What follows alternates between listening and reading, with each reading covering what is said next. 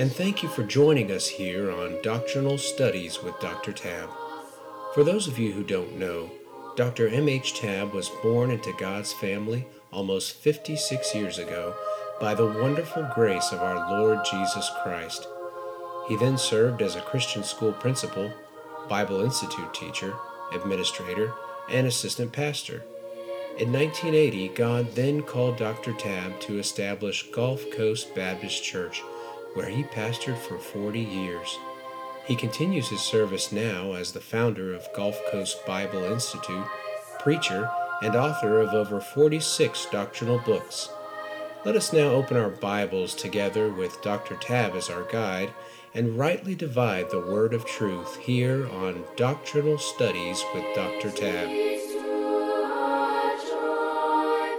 Now, in this podcast, we're going to try to answer the question when was Jesus born? The early church didn't celebrate the birth of Christ. The Bible nowhere states the year, the month, the date, or the day of his birth. Uh, but we can get close to it through a process, which we're going to try to do today. Uh, now, this may take a little longer than one podcast. If it does, I'll do part two on it. If the if the date was so significant as modern Christians imply, then surely God would have left us uh, some information so as not to have to speculate about it. He would have told us plainly, Proverbs 15, verse 19. I just consider the details he gave relating to the date of the Passover uh, and uh, the dealing with the Lord's uh, death and all the details in that and so forth. In 1642, England, under Cromwell, uh, they banned Christmas celebrations and exacted penalties for staying home from work on Christmas Day. There was also a ban on it in Scotland. The Puritans banned all Christmas celebration, and their Governor William Bradford of Plymouth Colony rebuked people who didn't work on Christmas Day. In 1659, the Puritan government of the Massachusetts Bay Colony legally banned Christmas. Uh, a paragraph, uh, it's a short paragraph easily overlooked from an early law book of the Massachusetts Bay Colony uh, has this to say, quote, for preventing disorders arising in several places within this jurisdiction by reason of some still observing such festivals as were superstitiously kept in other countries to the great dishonor of God and offense of others. It is therefore ordered by this uh, court that and the authority thereof that whosoever shall be found observing any such day as Christmas or the like, either by forbearing of labor, feasting, or any other way, upon such accountants uh, as aforesaid, every person so offending shall pay uh, of every such offense five shillings as a fine to the county. End of quote. Now, a lot of that was because of the holiday's pagan or- origins. Uh, the Puritans considered celebrating Christmas uh, to constitute idolatry. their leaders believed that such feast days detracted from their core beliefs. They said, quote, uh, they are they for whom all days are holy can have no holiday, end of quote. Well, that meant all religious celebrations were banned, including Easter. It also meant important historical celebrations were forbidden as well. Uh, those bans continued on through the 18th and 19th centuries. U.S. House of Representatives uh, even convened on Christmas Day in 1802, considering that a regular work day.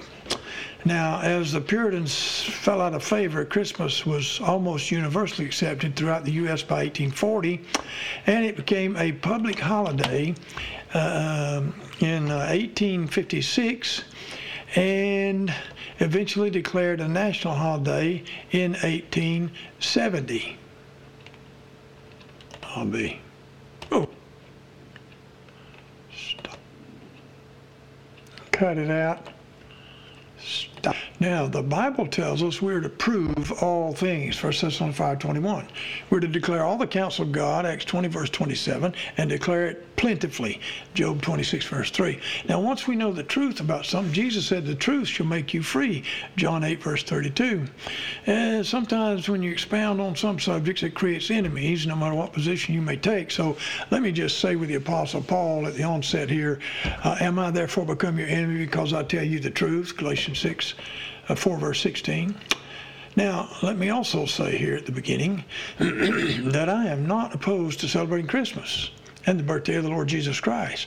My family celebrates it, but we do not cater to the pagan trappings involved uh, in the December 25th celebration, uh, a lot of which I will mention today. But we certainly don't involve ourselves in the goddess revelry that often accompanies the Christmas season with people drinking and carousing and all those kind of things. Now, we can determine the approximate date of the Lord's birth by comparing Scripture with Scripture. One thing is certain, he was not born on December 25th. The first to suggest that date was Hippolytus, a Catholic theologian uh, born in 170, died in 236 AD, which was over 200 years after the death of Christ, so um, far more than that from his birth. So, how could he know the birth date other than its association with mythology, which was fast creeping into the professing Christianity at that time. Uh, December 25th got officially incorporated into professing Christianity. And I emphasize professing in 350 AD by Pope Julius I. So it was brought into professing Christianity by the Roman Catholic Church, which is really a pagan form of Christianity itself. Uh, let me give a little more historical information proving Jesus' birth was not December before we discover when it actually was.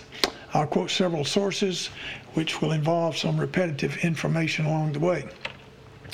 Funk and Wagnalls Encyclopedia 1952 edition of the article Christmas says this, quote, Christmas in the Christian church is an annual festival held on December 25th to celebrate the nativity or birth of Christ. The origin of this festival comes in part from the pre-Christian rites of Germanic and, and Celtic tribesmen held in celebration of the winter solstice.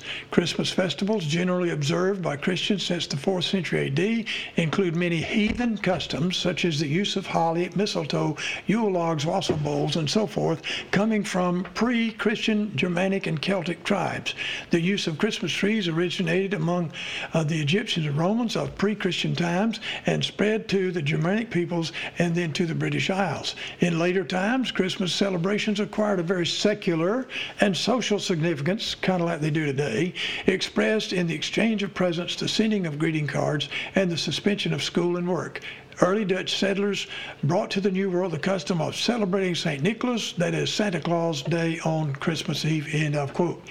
Let me say that the word Christmas itself is of Catholic origin. It comes from the term uh, Christus Mal or Christ Mice as it might be pronounced, which first appears in Old English in 1038 AD and refers to the Roman Catholic Mass of Christ held on December 25th. Any study of the elements of Christmas, Yule log, evergreen tree, mistletoe, wassailing, holly, uh, giving presents, December 25th, and on and on. Any any real honest study in that quickly show that it's an admixture of paganism into a so-called Christian celebration. And because of that, a lot of Christians unwittingly involve themselves in both religious systems, pagan and Christian, during the Christmas season.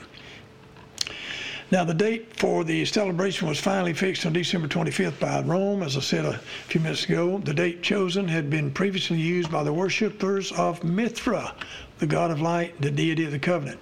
Grolier Universal Encyclopedia on the article of Mithra, 1965 edition says Mithra was an astral deity, that is, a god or goddess represented by astral bodies such as the sun, moon, and planets and stars and all that. So, Mithra was uh, an astral deity, all seeing, the guardian, the bestower of riches. Mithraism.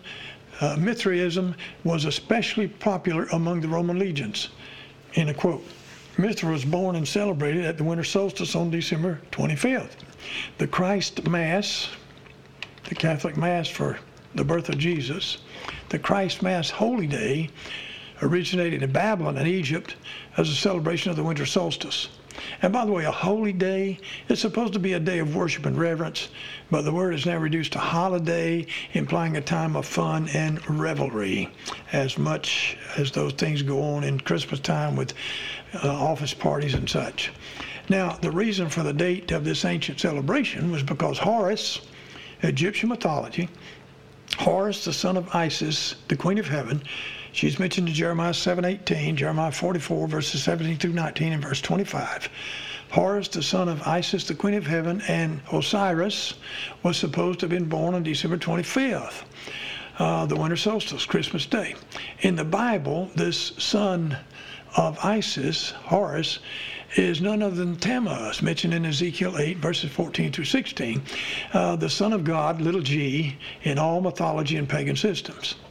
And by the way, the Roman Catholic Mary, as any good Christian knows, is called the Queen of Heaven. Um, Tammuz was the so called virgin born of Semiramis, the wife of Nimrod. He's the same character as the Egyptian Horus, who was the sun god and the reincarnation of Osiris. Uh, in ancient Anglo-Saxon mythology, December 25th was called Yule Day. Yule being the Chaldean word for infant. So Yule Day or Infant Day or Child Day. And the night before was called Mother Night. Well, there's the Madonna and and uh, child found in every pagan mythology ever existed, including Catholicism. Now let me read those verses uh, that I just mentioned to you. Jeremiah 7:18. The children gather wood, and the fathers kindle the fire, and the women knead their dough. That's K-N-E-A-D. All of us need dough, but not not uh, that type of need.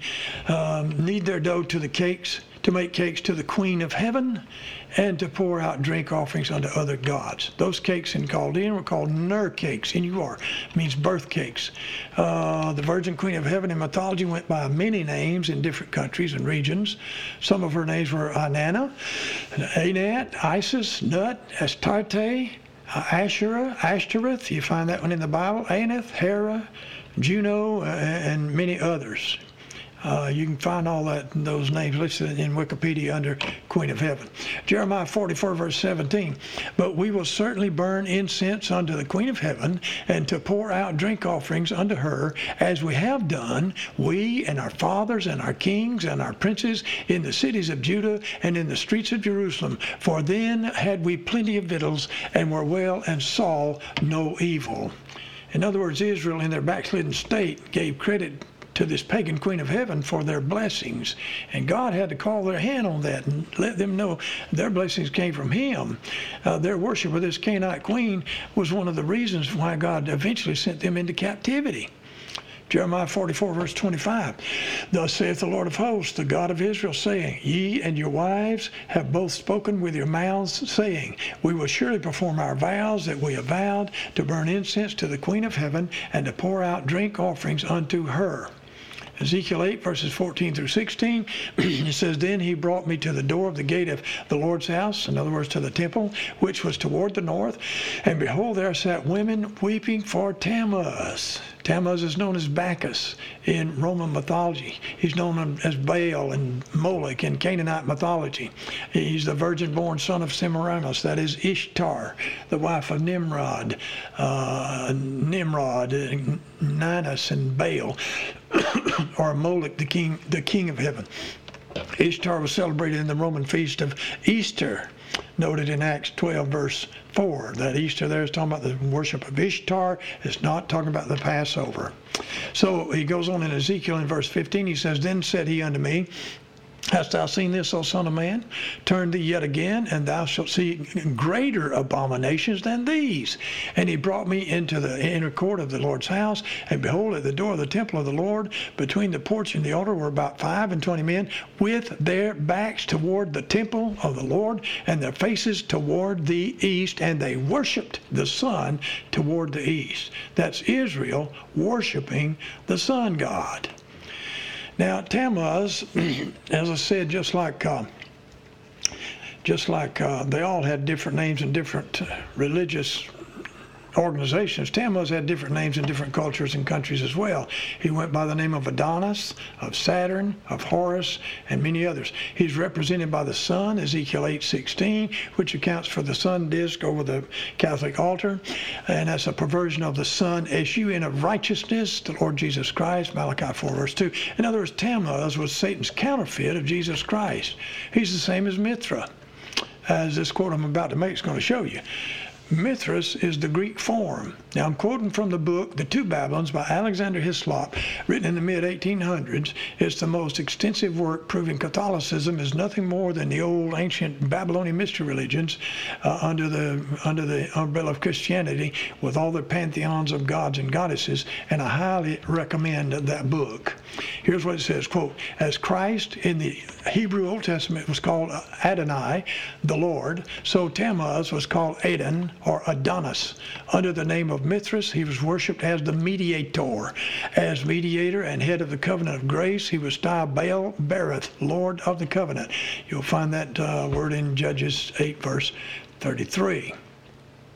Now, some countries uh, call the Christmas uh, day Yule Day Yule again is called Day for infant. So in paganism, December 25th was called Infant Day or Child Day and referred to the birth of Tammuz. Pagans called the night before Mother Night, as I mentioned just a few minutes ago, that referred to the Virgin Mother who gave birth to this son, who was the this son S-O-N, who was the son S-U-N, that arose the next morning. They baked their nerd cakes, the birth cakes, Jeremiah 7:18, baked to the Queen of Heaven. Now that was done on the 25th of December in honor of the mother goddess and her child, the Madonna and child. December was actually the 10th month on the Roman calendar, corresponding to our 12th month. Uh, decim, Latin for 10. The original Roman calendar, uh, known as the calendar of Romulus, was uh, an agricultural 10 month year.